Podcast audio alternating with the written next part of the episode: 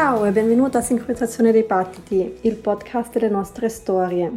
Mi chiamo Gerda e sono felicissima che sei qui per ascoltare come parlo con Roberta della felicità. Roberta si definisce una famata della vita e lo mostra praticamente con tutto ciò che fa è psicoterapeuta, ma oltre a questo promuove sul suo profilo Instagram Roberta Carta Vita Piena la psicologia di benessere, quindi come possiamo coltivare ogni giorno la nostra positività, positività, il nostro benessere, il nostro stare bene con noi stessi, che è un contributo secondo me molto molto importante e inoltre propone ogni anno dal 1 al 25 di dicembre una sfida alla ricerca della felicità. Quindi um, propone delle sfide con le quali impariamo del, dei strumenti, diciamo, con, per la nostra e altrui felicità e secondo me quest'anno questa sfida, questa challenge serve più che mai e se vuoi partecipare, trovare anche te un po' della tua felicità, ehm, iscriviti alla newsletter di Roberta, ti lascio naturalmente il link eh, nei show notes. Ma ora partiamo con questa intervista e parliamo un po' della bellezza della vita.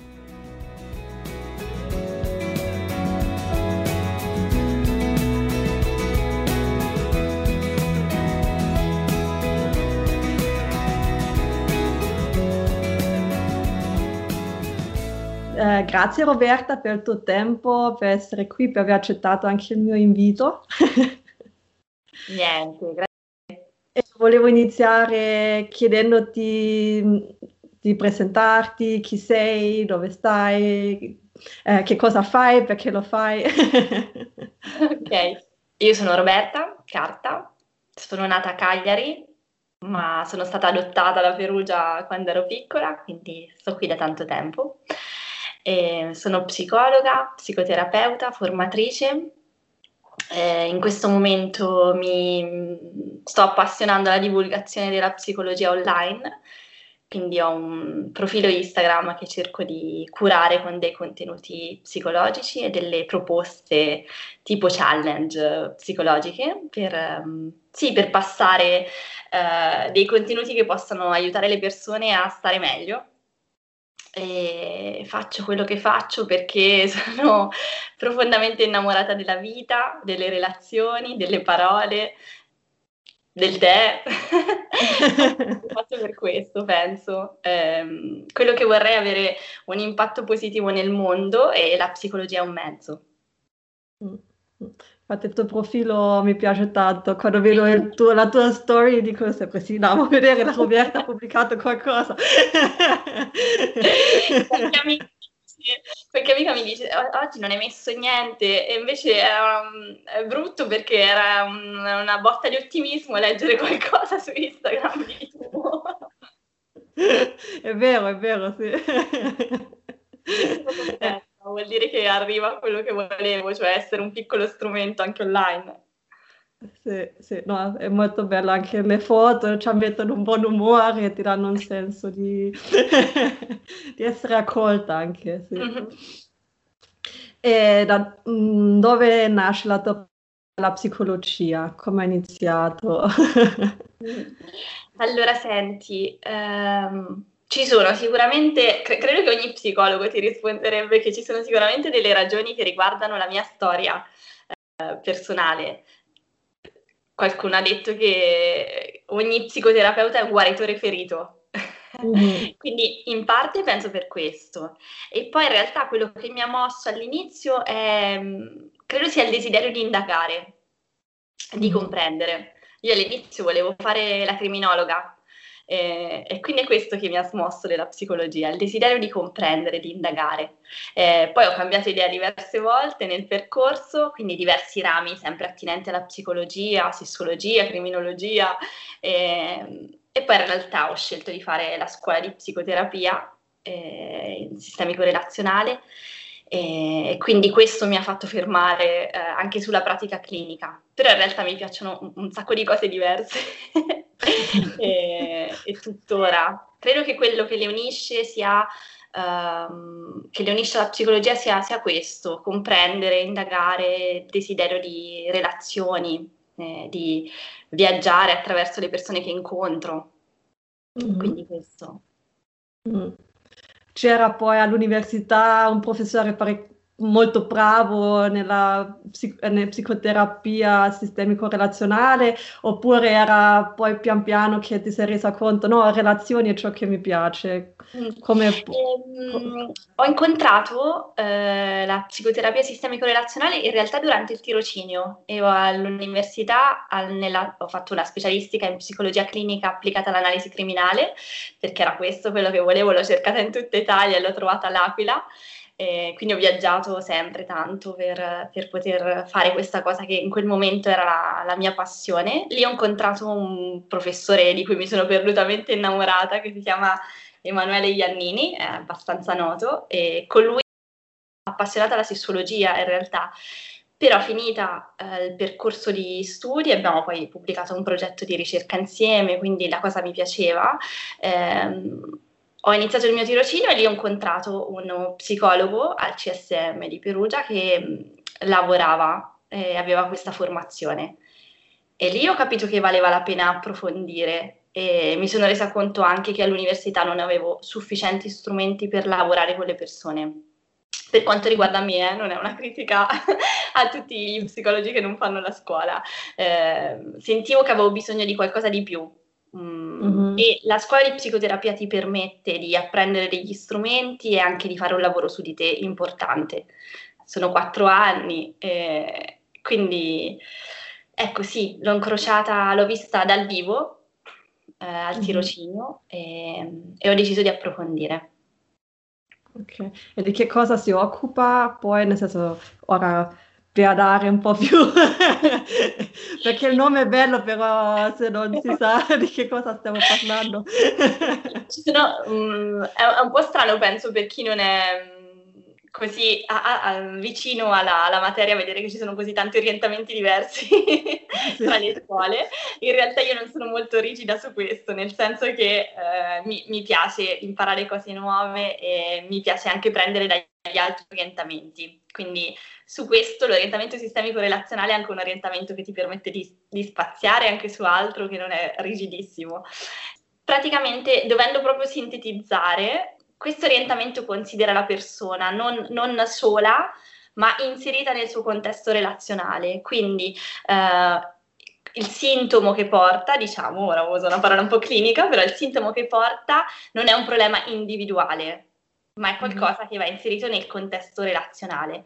E, ehm, quello che mi ha colpito del, de, della scuola poi che ho frequentato è il fatto che ci fossero molti strumenti anche um, artistici, quindi la fotografia, il cinema, eh, del, del, degli esercizi da dare alle coppie, ecco, questo mi è piaciuto molto, anche gli strumenti che venivano utilizzati.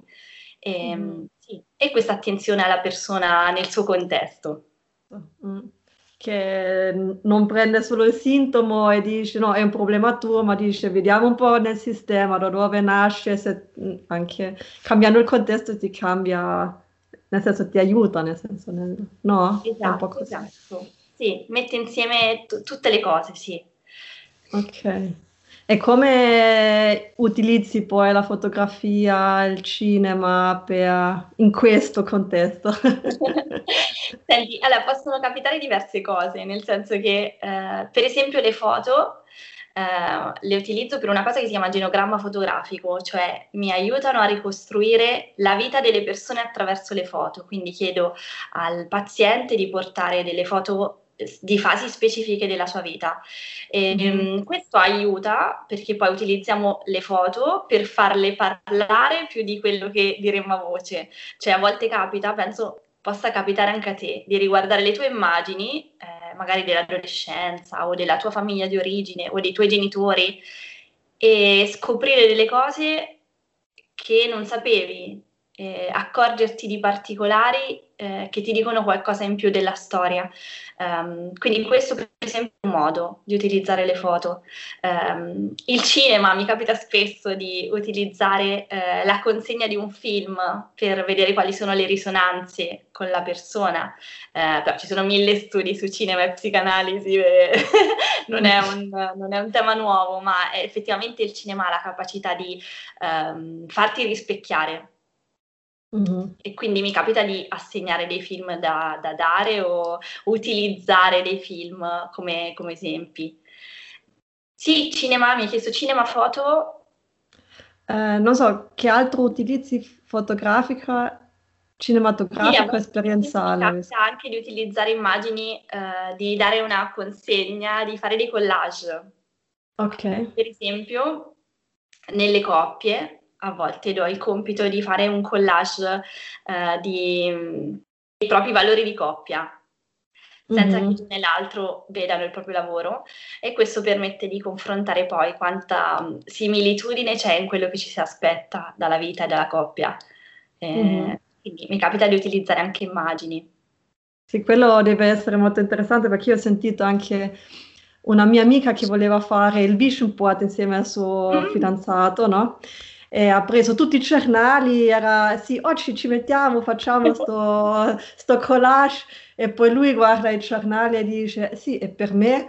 E poi si è resa conto, aveva preso tutti i giornali per donne, no? Che non c'era da nessuna parte un, un, un, pallone, non c'era, non lo so, lui faceva surf, non c'era da nessuna parte niente per l'uomo, era tutto donna. Sei, io e mio marito, quando abbiamo scelto di, di sposarci, questo è, non so se è un problema o una fortuna di sposare una psicologa, eh, abbiamo scelto di fare, gli ho proposto e poi ci siamo divertiti, quando dovevamo scegliere la data del matrimonio, di mm. fare un quadro che abbiamo ancora attaccato a casa adesso nel trasloco un po' in giro, ma eh, con tutti i sogni, quindi una nostra vision board della vita di coppia. Eh, però abbiamo scelto le immagini separatamente e poi le abbiamo messe insieme scegliendo quelle che andavano bene per entrambi.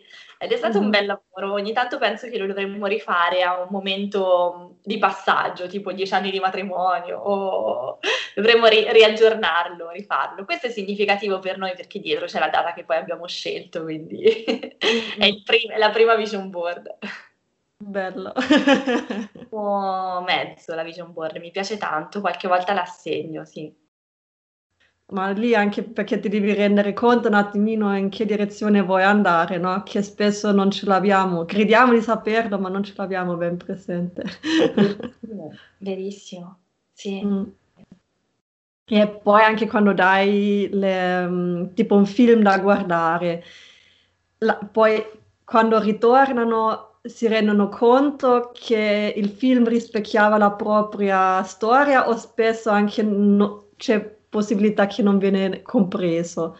No, no, di solito viene compreso. Adesso una cosa mm. che mi capita, mi è venuta in mente adesso mentre parlavi, soprattutto con... Io ho molti studenti universitari tra le persone che seguo e adesso invece capita spessissimo che siano loro che portano contenuti di questo tipo per spiegarsi.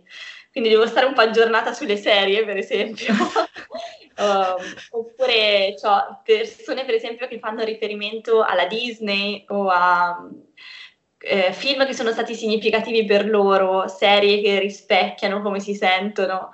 Eh, quindi mm. in realtà adesso mi capita molto che siano i pazienti stessi a utilizzare questo, um, sì, questo linguaggio per spiegarsi. Mm-hmm, mm-hmm. La di età lo usa molto. Eh, che ora ti trovi poi in difficoltà, dici, oh eh, no, questa non la conosco ancora. Sì, a volte capita, non, non ho il tempo di vedere tutte le serie. Perché sì. poi ora con Netflix è aumentata anche in modo esponenziale la, il mondo delle serie TV. Allora devo dire che ho una certa soddisfazione quando una persona più giovane di me dice qualcosa che conosco. Sì. Mi sento nel tempo. Essendoti specializzato nella, allora, nella psicoterapia sistemico-relazionale, quanto sono importanti le relazioni nella nostra vita? Mm-hmm. Senti, io non vorrei sembrarti una um, romantica, però credo che le relazioni e l'amore siano la cosa più importante della nostra vita. Eh, credo che il nostro bisogno più profondo di ogni essere umano sia amare e essere amato. Quindi ti direi sono tutto, sono importantissime. Mm. C'avevo un professore all'università che diceva sempre che um, la, ognuno vuole avere una reazione, la cosa più brutta è la non reazione su una, su una cosa che hai fatto te, se non reagisce non esisti. Mm, interessante, è giusto, è giusto. Anche per questo si dice che la cosa più terribile che puoi fare a un figlio, a un bambino, è negargli la parola. Eh, cioè mm-hmm. fare, sai, a volte capita che alcuni genitori forse forse i nostri genitori, diciamo i miei genitori, cioè quella generazione, adesso è difficile, se non, se non perché l'hai appreso, se si arrabbiavano per qualcosa fatto dal figlio, levavano la parola. E, e questa è una violenza terribile in realtà, è molto forte, lascia un grande senso di disperazione dentro e di impotenza, eh, di non esistenza, è vero, è vero, l'assenza di reazione è una cosa eh, impattante. Ci sono anche alcune persone che ho incontrato io che dicevano era meglio quando mi dava mm, i schiaffi che quando non mi parlava. Capisco, non so se meglio è, è il termine migliore, però capisco. No, infatti non è. però capisco perché, sì, sì, lo comprendo. Sì. Perché almeno c'era una relazione ancora, che però se non c'è più la parola non c'è più. Mm. È vero. E ora hai già dato un paio di esempi come lavori con, con le coppie, che, però in che altro modo credi te che la psicoterapia può migliorare la qualità delle relazioni che, che abbiamo? Mm. Allora, senti, l'obiettivo della psicoterapia sarebbe quello di aiutarti a conoscersi di più nel profondo e a produrre un cambiamento, eh, un cambiamento che ci permetta di essere più liberi. Credo che la psicoterapia sia proprio un um, dispositivo di libertà, perché ti permette di liberarti da condizionamenti, eh, da dinamiche comportamentali che non funzionano bene nella tua vita e quindi ti permetta di essere più libero e più ti conosci e più sei autentico. E, mm-hmm. Forse questo è l'obiettivo di ogni persona, riuscire a essere sempre di più chi sono davvero. Quindi ti può aiutare nei termini in cui ti rende più libero e più autentico. E, attraverso questa conoscenza profonda di te, eh, e delle dinamiche relazionali, chiaramente eh, riesci ad elaborare i vissuti problematici se, se ci sono o, o, in ogni caso ad acquisire ciò che ti serve per avere eh, una vita relazionale migliore. Mm. Che di non dipendere più dal, um, dall'altro anche, no? Mm-hmm, Nel senso anche. che spesso c'è una dipendenza anche nelle relazioni. Sì, sì eh, lavorando su um, quelli che sono, diciamo, dei possibili nodi problematici, eh, mm. elaborandoli riesci poi ad acquisire eh, dinamiche di comportamento diverse e quindi a leggere le relazioni anche in una maniera diversa. Mm. È una, un bel lavoro. È un bel lavoro, sì, sì. E, Credo sia un, un, anche... un bellissimo strumento la psicoterapia. Eh, non credo che sia l'unico strumento terapeutico, eh? a volte lo dico ai miei pazienti, nel senso che ci sono Um, altre cose anche terapeutiche nella nostra vita. Uh, per qualcuno, per esempio, è, è, il cammino spirituale di qualsiasi tipo sia, però è, per esempio, è un cammino che dà delle risorse. Uh, per altri, altre cose come il mare e la natura sono terapeutiche in qualche senso, quindi però la psicoterapia sicuramente è uno strumento d'elezione per questo. Sì, sì, sì. E poi anche c'è da vedere che quando a un certo punto, non so se succede che in psicoterapia arrivi a un punto che dici no, ora qui servirebbe altro e che poi proponi anche, come hai detto te ora, un cammino o altro. Poi è difficile che si arriva a un punto cieco. mm-hmm. No, no, allora no, non capita che... Mm, cioè, è un po' difficile rispondere a questa domanda, nel senso che eh, a volte capita che ci siano delle cose che si integrano bene con il percorso che stai facendo. Eh, spesso sono le persone stesse a trovarle. Ad esempio, molti riescono a trovare un lavoro sul proprio corpo, che è molto utile per diverse cose, sia per i percorsi legati più all'autostima che percorsi legati a uh, un, un, cattivo rapporto con il proprio corpo. Quindi eh, ogni cosa che tu fai sul tuo corpo, quindi sia eh, percorsi con un personal trainer o con qualcuno che ti segue, oppure eh, percorsi di gruppo, di mindfulness o classi di bioenergetica o anche danza, no? Eh, qualsiasi cosa che fai sul corpo si integra bene con il percorso che poi stai facendo um, in stanza, diciamo quindi capita che, che le persone lo, lo, trovino naturalmente. A me è capitato qualche volta sì di, di, suggerire di trovare risorse di questo tipo anche, sì. Mm-mm. Infatti, probabilmente sciogliendo un nodo durante la terapia poi riescono anche a fare, a aprirsi, a vedere altro mm. di nuovo. Sì, mm. sì, è vero. Mm. E avevi anche scritto, ho letto, che te utilizzi il metodo Gottman o Gottman, sì. non so come si pronuncia. pronuncia. Di che cosa sì, si tratta? questa è l'ultima uh, passione in ordine di tempo a proposito del fatto che mi piacciono un sacco di strade. Eh, te lo riassumo in breve. Io, io in realtà ho completato la formazione di primo livello e utilizzo questo metodo per, per la terapia di coppia. A questo serve. Eh, è un metodo eh, creato da una coppia di psicologi che sono coppie anche nella vita eh, e questo è, già, è, stato per me già interessante. Mm. Loro hanno un laboratorio da più di vent'anni in cui seguono le coppie e studiano proprio dal punto di vista scientifico le reazioni, si chiama Love Lab. Eh, quindi questo metodo è il frutto di una ricerca longitudinale, quindi hanno seguito coppie da, da appena sposati a anziani.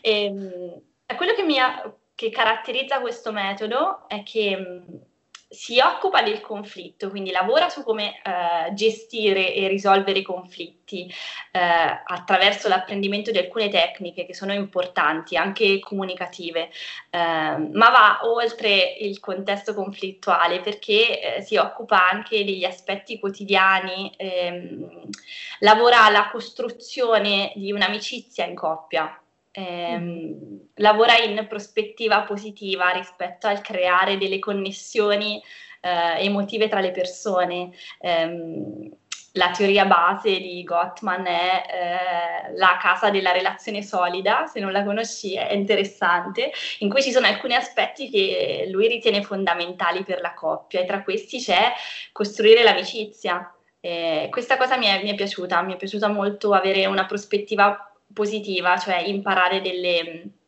cose che sono utili per tutte le coppie, non solo quelle che sono in conflitto, ma tutte le coppie. Eh, quindi mi, mi, è capitato di utilizzare, prima di iniziare il corso, alcuni suoi esercizi, alcuni suoi giochi, eh, dei, in dei percorsi che proponeva alle coppie per coltivare la relazione. Eh, quindi mi piace poter, eh, sì, che abbia degli strumenti che sono di benessere eh, per la coppia, non solo per il conflitto. Mm-hmm. E poi in questa ottica di Gottman eh, il conflitto come viene visto? Come qualcosa di costruttivo oppure, ed importante oppure come qualcosa da evitare, perché spesso sembra che il conflitto va evitato. sì, questa è una cosa interessante, infatti. Eh, il conflitto non è visto come qualcosa che va evitato, ma come qualcosa che in realtà può costruire intimità. Se ci pensi, in effetti, io spesso ai miei pazienti faccio questo esempio. Eh, io, per esempio, sono una persona che non si arrabbia molto, non ho così tanta dimestichezza con questa emozione, consapevolmente, lo so, e, però per esempio nella mia vita mi è sempre capitato che con due persone riuscivo ad arrabbiarmi e sono mia madre e mio marito e questo capita perché? Perché sono le persone più intime, quindi in realtà senza il conflitto eh, non sei davvero in intimità con una persona. Quindi il conflitto c'è. Eh, quello su cui lavora il metodo è su come si gestisce, sulla risoluzione, ehm, sul, eh, sull'aiutare le coppie a capire cosa c'è dietro il conflitto, cioè quali sono i bisogni, che spesso sono bisogni positivi de- de- delle persone per cui si arriva mm. al conflitto, eh, quali sono i sogni all'interno del conflitto. Eh, è molto interessante, quindi non, non, è da evitare, è da saper gestire. mm-hmm, mm-hmm. sì, infatti essere in conflitto con chi vuoi bene vuol dire che li vuoi bene, perché se no non, non ci vai in conflitto non, non, ti importa, nel senso dà anche un senso di importanza. È vero, potersi permettere di stare in conflitto è una buona cosa. Sì, che ti senti abbastanza sicuro anche nella mm-hmm. relazione per stare. Sì, mm. sì. Mm.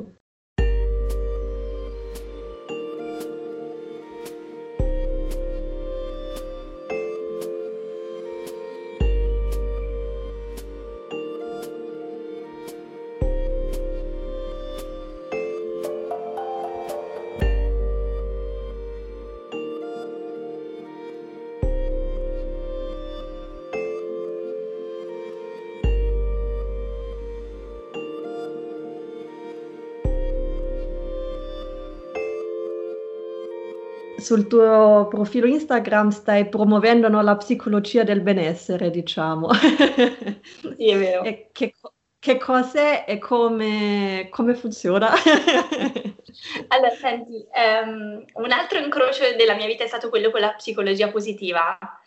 Eh, non so se ne hai mai sentito parlare, eh, un filone iniziato da uno psicologo che si chiama Seligman, ci sono un sacco di libri suoi interessanti. Spesso eh, le persone pensano che ci si rivolga allo psicologo davanti a una situazione di disagio e questa è una certa visione della psicologia. Eh, Seligman invece con la psicologia eh, positiva ha iniziato questo approccio di guardare la persona non tanto in termini di carenze, cioè quello che ti manca, quello che devi risolvere, eh, ma per migliorare le tue qualità. Um, è in questo senso che eh, nasce la psicologia del benessere, prende il via dalla psicologia positiva, da queste ricerche, da questi studi. Quindi um, non ti avvicini alla psicologia perché hai un disagio, eh, ma ti avvicini perché vuoi migliorare alcune cose della, della tua vita, eh, in alcune fasi, in alcune relazioni, eh, alcune tue caratteristiche personali. Penso che la psicologia sia una risorsa per tutti, non ti devi trovare in una situazione di disagio per apprendere come stare in conflitto, per esempio, oppure non c'è un tempo in cui devo stare male per poter lavorare sulla mia autostima, cioè sono cose che devo coltivare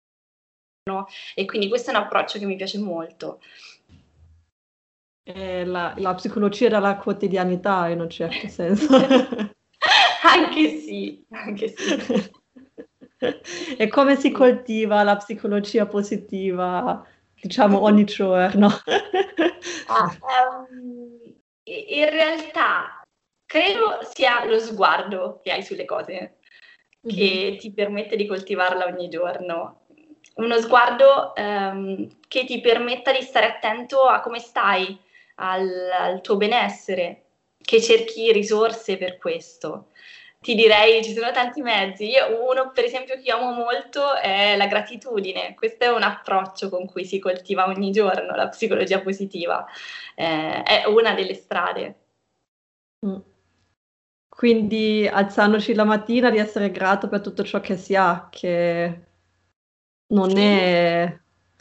Sì, no... avere un, uno sguardo ehm, concentrato su quello che abbiamo, che non mm-hmm. significa non guardare dove vogliamo arrivare o quello che ci manca, però significa direzionare il nostro pensiero verso le cose positive mm-hmm. e anche allenare uno sguardo durante la giornata che rimanga eh, meravigliato e grato di quello che accade, perché spesso non ci accorgiamo di quanta vita passa e sì. di quante cose eh, in realtà ci capitano perché siamo concentrati con il pensiero a pensare a quello che non va.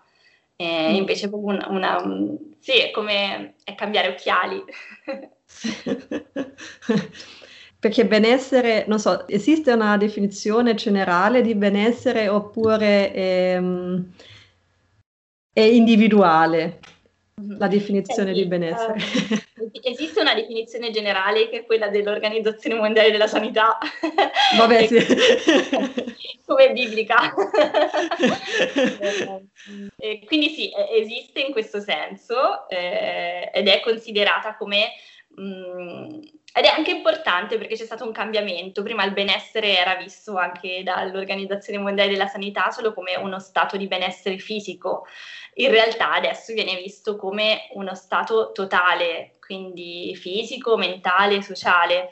Eh, quindi questa è la definizione generale, come un'armonia, uno stato di totale benessere in queste aree.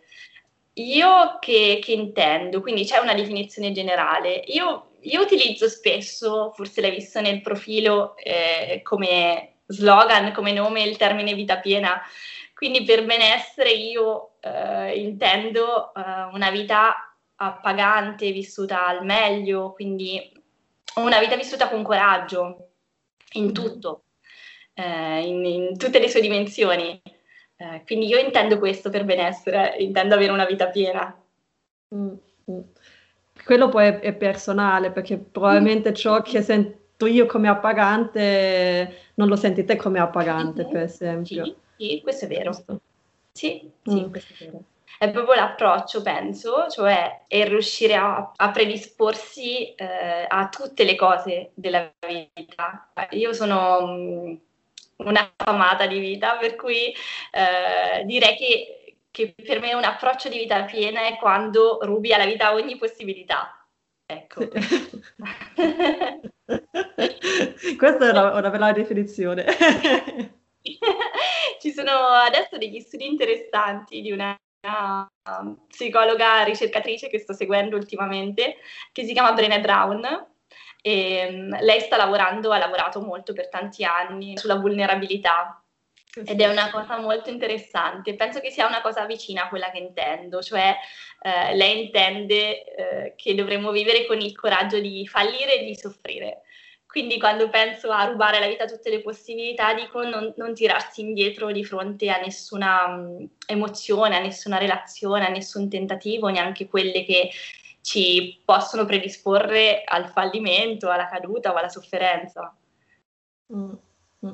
Infatti c'è anche, a me mi piace tanto la Brené Brown, infatti mm. l'ho letta e poi anche ho ascoltato un altro podcast che si chiama Yoga Girl, dove in una, um, un episodio parlava del fatto che lei si rendeva conto di quando il suo marito gli ha detto sposiamoci, abbiamo figli, lei aveva paura, ma aveva paura perché aveva paura che se poi dopo non funzionava o finiva male la relazione, de, della, de, um, della ferita che l'avrà causata amando.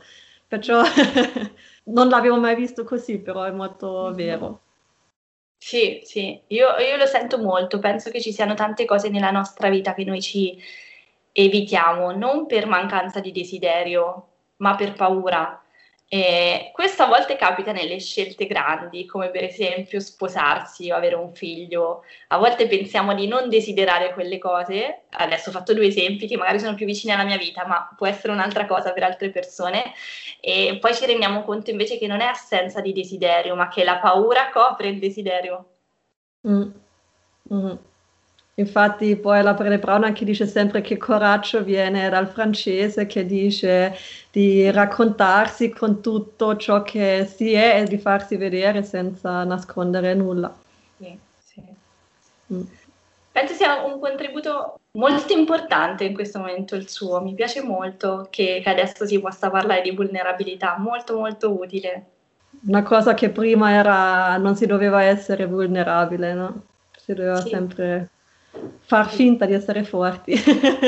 Alcune persone, per esempio, a me dicono eh, perché io sono troppo vulnerabile. E io gli dico: Sei sicura di sapere cosa vuol dire vulnerabile? Perché se no non considereresti essere troppo vulnerabile come un difetto. Mm. Però noi abbiamo una, una, diversa definizione, forse in italiano, dell'essere vulnerabile, e invece questa, secondo me, questa di Brené, è una interessante da far passare. Sì, sì. Ora, una, un'altra cosa che avevo dimenticato di chiedere prima, nella coppia, quando poi si arriva al conflitto, quanto spesso è un conflitto, diciamo, di valori o, di, o è più spesso un conflitto di punti di vista? Da, da dove nascono spesso i conflitti per la tua esperienza? Ti stavo per rispondere eh, che sempre un conflitto di... Eh, che sempre il conflitto parla di qualche nostro bisogno mm-hmm. profondo. E, ehm, e, quindi vorrei dirti sempre, dico quasi sempre per stare tranquilla, sempre in ogni conflitto, in realtà nel profondo c'è un bisogno positivo. Eh, che parla della storia di, eh, di una persona. Adesso per me è facile perché mi vengono in mente mille coppie e mille occasioni in cui ti rendi conto che eh, quello per cui stai discutendo è qualcosa che cerchi di appagare, che non deriva però dall'altra persona. O, o, che leggi le cose in una certa maniera perché eh, c'è una ferita dentro di te. Ti direi che quasi sempre così, anche nelle piccole cose in realtà, eh, questo è un esercizio interessante quando discutiamo in coppia, fermarsi un attimo e provare a pensare a qual è il, tuo bisogno e quando riesci a um, individuare il tuo bisogno ti rendi conto quasi sempre che è un bisogno antico. mm-hmm. Quindi sì, ti direi che quasi sempre il conflitto parte da, da bisogni antichi. Ok. Che però vengono poi in coppia espressi in modo diverso, non più come bisogno, ma come quasi una colpa dell'altro, che invece non è sì, giusto. Sì, okay. sì perché spesso proiettiamo inconsapevolmente all'altro il dovere di ehm, curare o riempire alcune cose della nostra vita questo non è un male assoluto, nel senso che le persone si scelgono eh, in qualche modo per, per rispondere a dei bisogni. Questo non è un male, quello che è male è non avere la consapevolezza di quello che stai chiedendo all'altro e non riuscire a contrattare questo bisogno, perché per esempio nel, nel percorso di una relazione di tanti anni tu mm-hmm. ti sei messa insieme alla persona con cui stai per alcune cose, perché avevi bisogno di quelle cose. Eh, poi si ricontrattano perché si cambia nel corso del tempo e arriva un momento in cui ti rendi conto di stare chiedendo altre cose e quindi ce le, ce le dobbiamo dire queste altre cose. E questo ci può permettere di stare comunque insieme. Nel mio orientamento si chiama eh, ricontrattare, mm, fare un nuovo contratto eh, di quello mm. che ci possiamo dare. E Gottman in questo senso parla di aggiornare, si chiamano love map, che sono mm. praticamente mm. la mappa dell'altra persona, cioè il mondo dell'altra persona, quindi tu dovresti sempre essere in grado di approfondire questa mappa e conoscere, quindi stare dietro anche ai cambiamenti della persona nel tempo, non è qualcosa che è definitiva. Eh, quindi penso che una, per stare bene insieme, sia riuscire a um, conoscersi sempre. Mm-hmm. E prima avevi anche detto che il benessere o la, mm, giornaliero, diciamo, dipende anche da come guardiamo il mondo, no? Il, il, lo sguardo di un bambino, diciamo, di essere sempre meravigliato di ciò che incontriamo. E non so, te mh, mm, avresti tre domande che diresti ci si potrebbe fare ogni giorno per, per vedere come, come, sto oggi, com'è il mio benessere. Mm-hmm. Eh, senti, io non so se hai visto se nel mio profilo io ho fatto una rubrica che si chiama Domande per crescere. Eh, quindi mi piace molto questa cosa delle domande da farsi, mi piace questa domanda che mi hai fatto. Eh, però se dovessi, quindi lì ce ne sono tante, eh, domande per la crescita personale, diciamo. Eh, però se dovessi pensare a um, una cosa giornaliera, come um, mi hai chiesto tu, eh, mi è venuto in mente di pensare a tre domande nel corso della giornata, così è più eh, organizzata come, come scelta. E ti direi la mattina mi chiederei cosa, cosa, desidero che, cosa desidererei che accadesse oggi. Eh, mm-hmm. Così è una domanda che ti fa stare a contatto con i tuoi desideri. Quindi questo mi sembra um, una cosa importante, stare a contatto con i propri desideri. Eh, durante il giorno eh, ti potresti chiedere, sono al timone della mia vita? Quindi mh, mm, quello che sto facendo lo sto facendo perché l'ho scelto o perché sono condizionato da una paura, condizionato da qualcun altro, condizionato dalle circostanze, quindi direi sono al timone della, della mia vita che ti permette di, um, sì, di, di, ritenere di avere uh, la responsabilità del tuo benessere, di quello che stai facendo. E, e l'ultima, vabbè, forse eh, te la immagini rispetto a quello che ti ho detto sulla gratitudine, però la sera probabilmente mh, farei fare l'esercizio di cosa posso essere grato di oggi. Quindi di solito propongo, come, come, suggerisce Seligman, con le tre benedizioni, tre cose al giorno di cui posso essere grato. Eh, quindi ti direi queste tre domande divise nell'arco della giornata. Sono bellissime, grazie. Forse dovrei pensare di pubblicare un'agenda giornaliera con queste tre domande. Infatti, il giorno... Eh, perché anche tanti dicono che il, il, mettersi giù a scrivere ogni giorno almeno mm. Tre cose che vorresti fare o tre cose o più cose di cui sei grato ti aiuta poi di rimanere anche focalizzato alla fine. Sì, sì, è vero, è vero, lo condivido.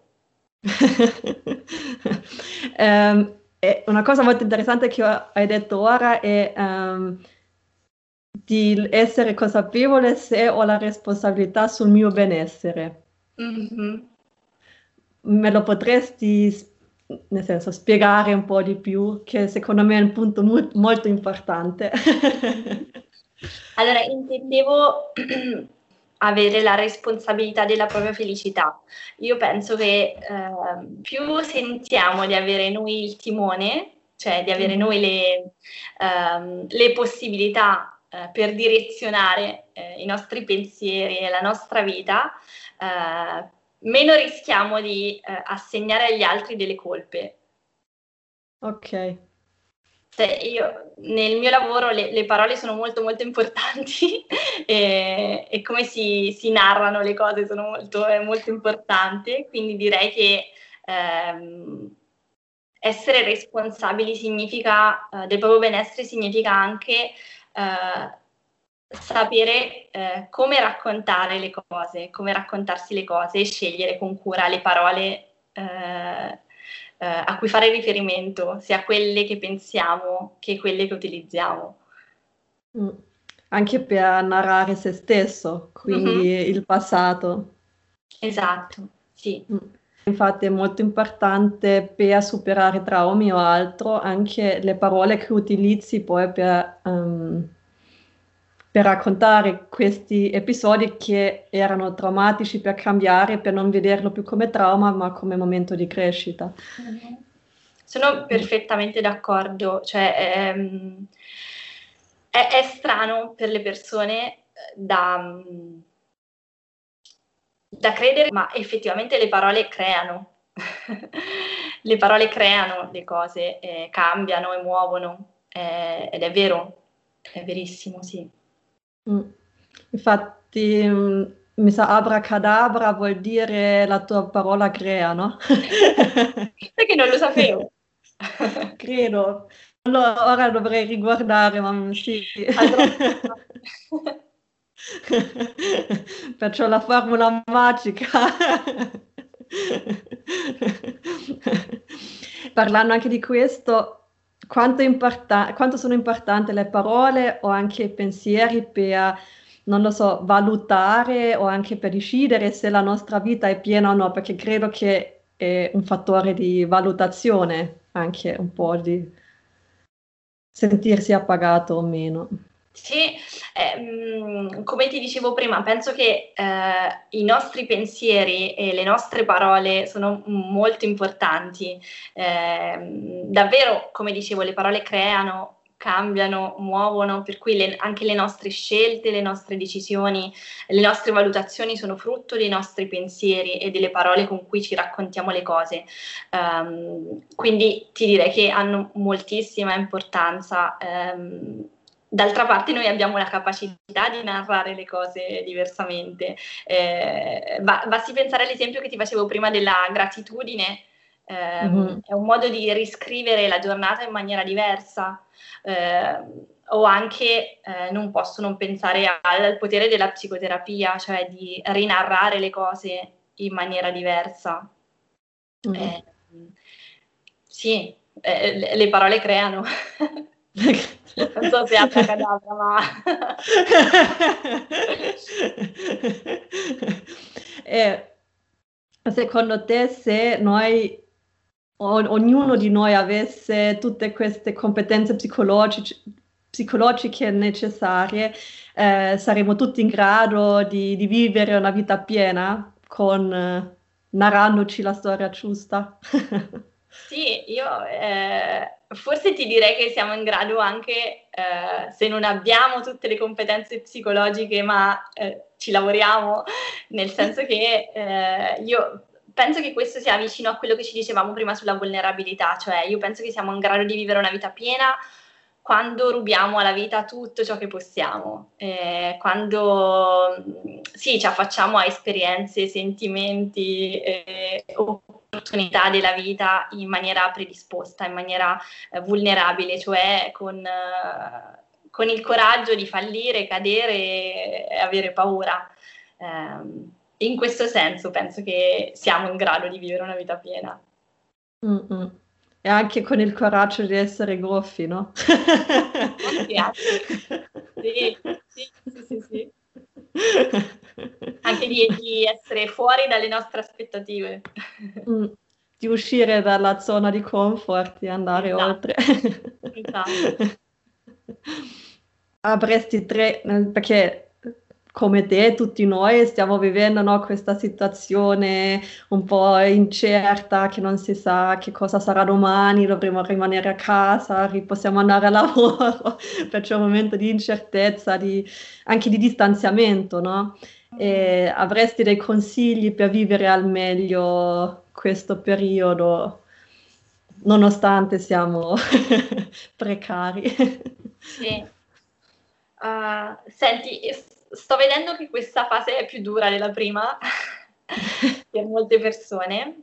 Quindi la prima cosa che mi viene in mente è intanto accettare la difficoltà di questo momento, eh, quindi eh, accettare quello che stiamo sperimentando, cioè il fatto che probabilmente abbiamo meno energie di quante ne avevamo nella prima ondata, diciamo, in quella che è considerata la prima ondata, e, ehm, e abbiamo anche maggiore desiderio di vicinanza, mentre prima ci siamo adattati un po' più facilmente a, eh, per esempio nel mio lavoro, alle sedute online o a, ad accorciare le distanze attraverso questi mezzi, adesso vedo che ne abbiamo un po' il rigetto, cioè fatichiamo, è come diventata una risorsa che non funziona in questo momento, non, non ci basta più. Eh, quindi mm. la prima cosa che ti direi è accettare questa fatica come stiamo, anche essere più spaventati, più stanchi, con meno energie e um, avere eh, compassione per noi stessi, cioè comprendere quello che stiamo vivendo eh, senza giudizio, eh, quindi accettare la nostra paura, preoccupazione, la stanchezza.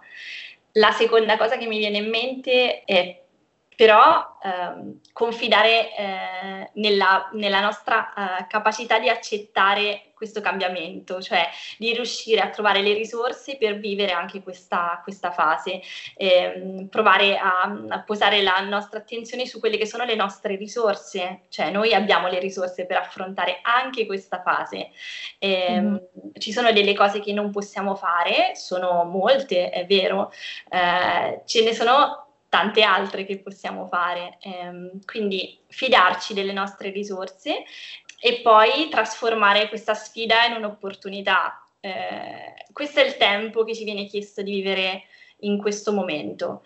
Io mi, mi piace molto pensare alle cose come a sfide, ecco perché spesso propongo le challenge, eh, perché nella sfida ci vedo una possibilità di miglioramento, una possibilità di, di crescita, di gioco, eh, quindi trasformare anche questa sfida in un'opportunità, ehm, quindi usare tutto quello che è a nostra disposizione anche con creatività. Eh, per molti, per esempio, questa è stata una una fase di vita in cui sono reinventati, si sono lanciati su cose in cui prima non avevano eh, la, la, possibilità e il coraggio. Eh, quindi ci sono sicuramente delle, sì, delle opportunità anche in questa sfida. Quindi il consiglio è quello di cercare quali sono le opportunità ora e di mh, continuare a prendersi cura di noi e mantenere le relazioni con tutti i mezzi che ci vengono in mente. Mm.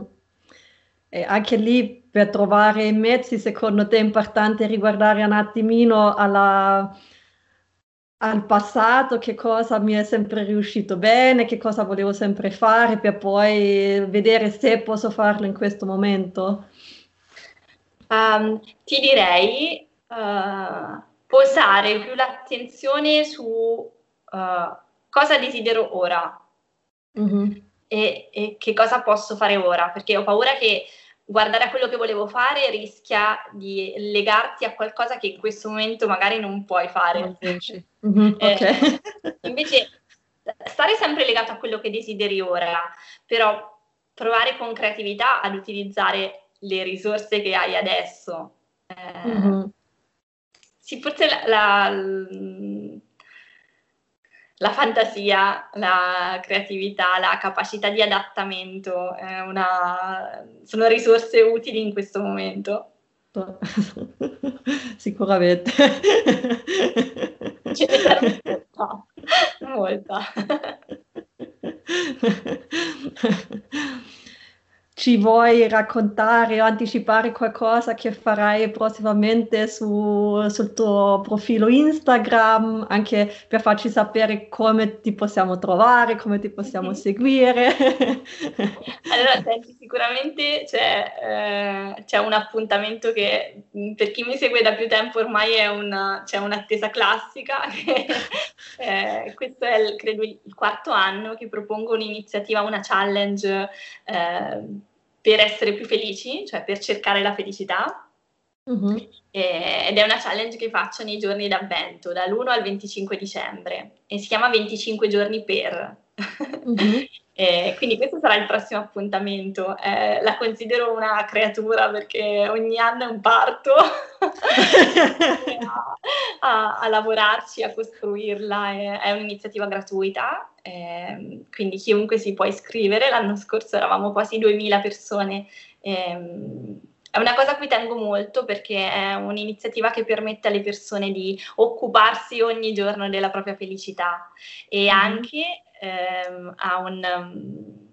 Il secondo obiettivo della mia vita è quello di avere un impatto positivo nel mondo, quindi in ogni prova di questa challenge c'è sia un risvolto personale, quindi in cui ti occupi della tua felicità, che eh, un'azione che ha un risvolto positivo per il mondo, quindi molte prove di gentilezza o mm, di generosità.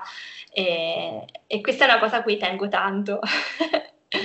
Eh, mi sembra di partire come con un, uh, sì, come con un esercito di persone che fanno bene, quindi eh, questa cosa sempre ogni anno sentire parte di una rivoluzione eh, di, di, felicità e quindi questa è una cosa a cui tengo particolarmente, sarà la prossima. Quest'anno è un po' decisamente più difficile è stata perché molte prove gli altri anni erano in esterna, mm-hmm.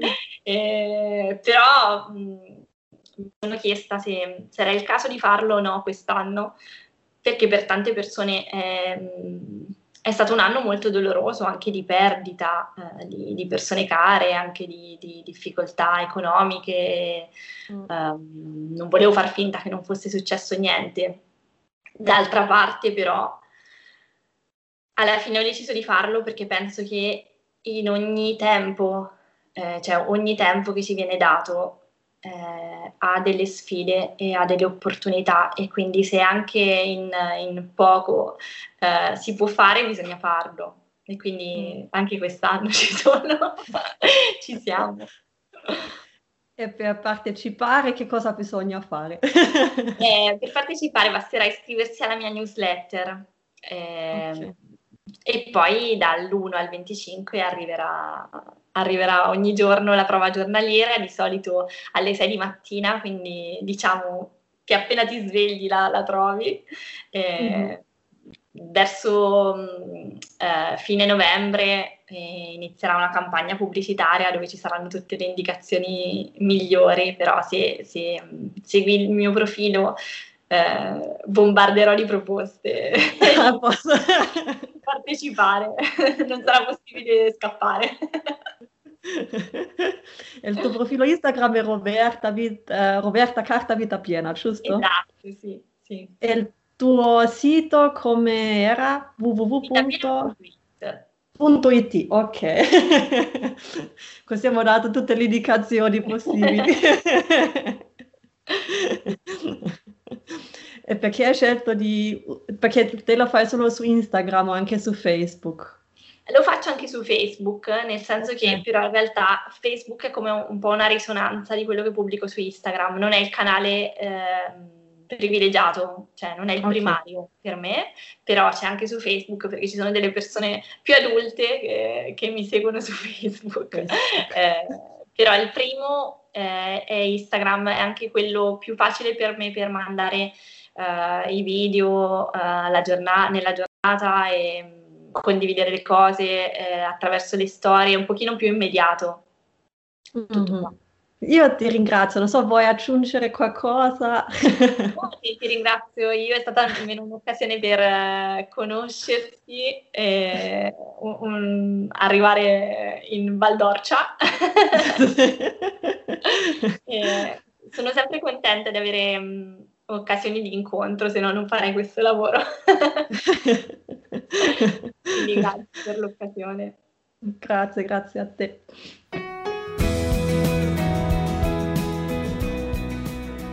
Grazie Roberta per il tuo essere e la tua immensa possibilità che condividi con noi e spero che questa voglia di vivere, questa passione e curiosità per la vita si siano trasmessi anche, trasmessi anche su di te e come sempre dico grazie per condividere questo episodio con parenti, amici o anche semplicemente con persone che sai che apprezzano il contenuto.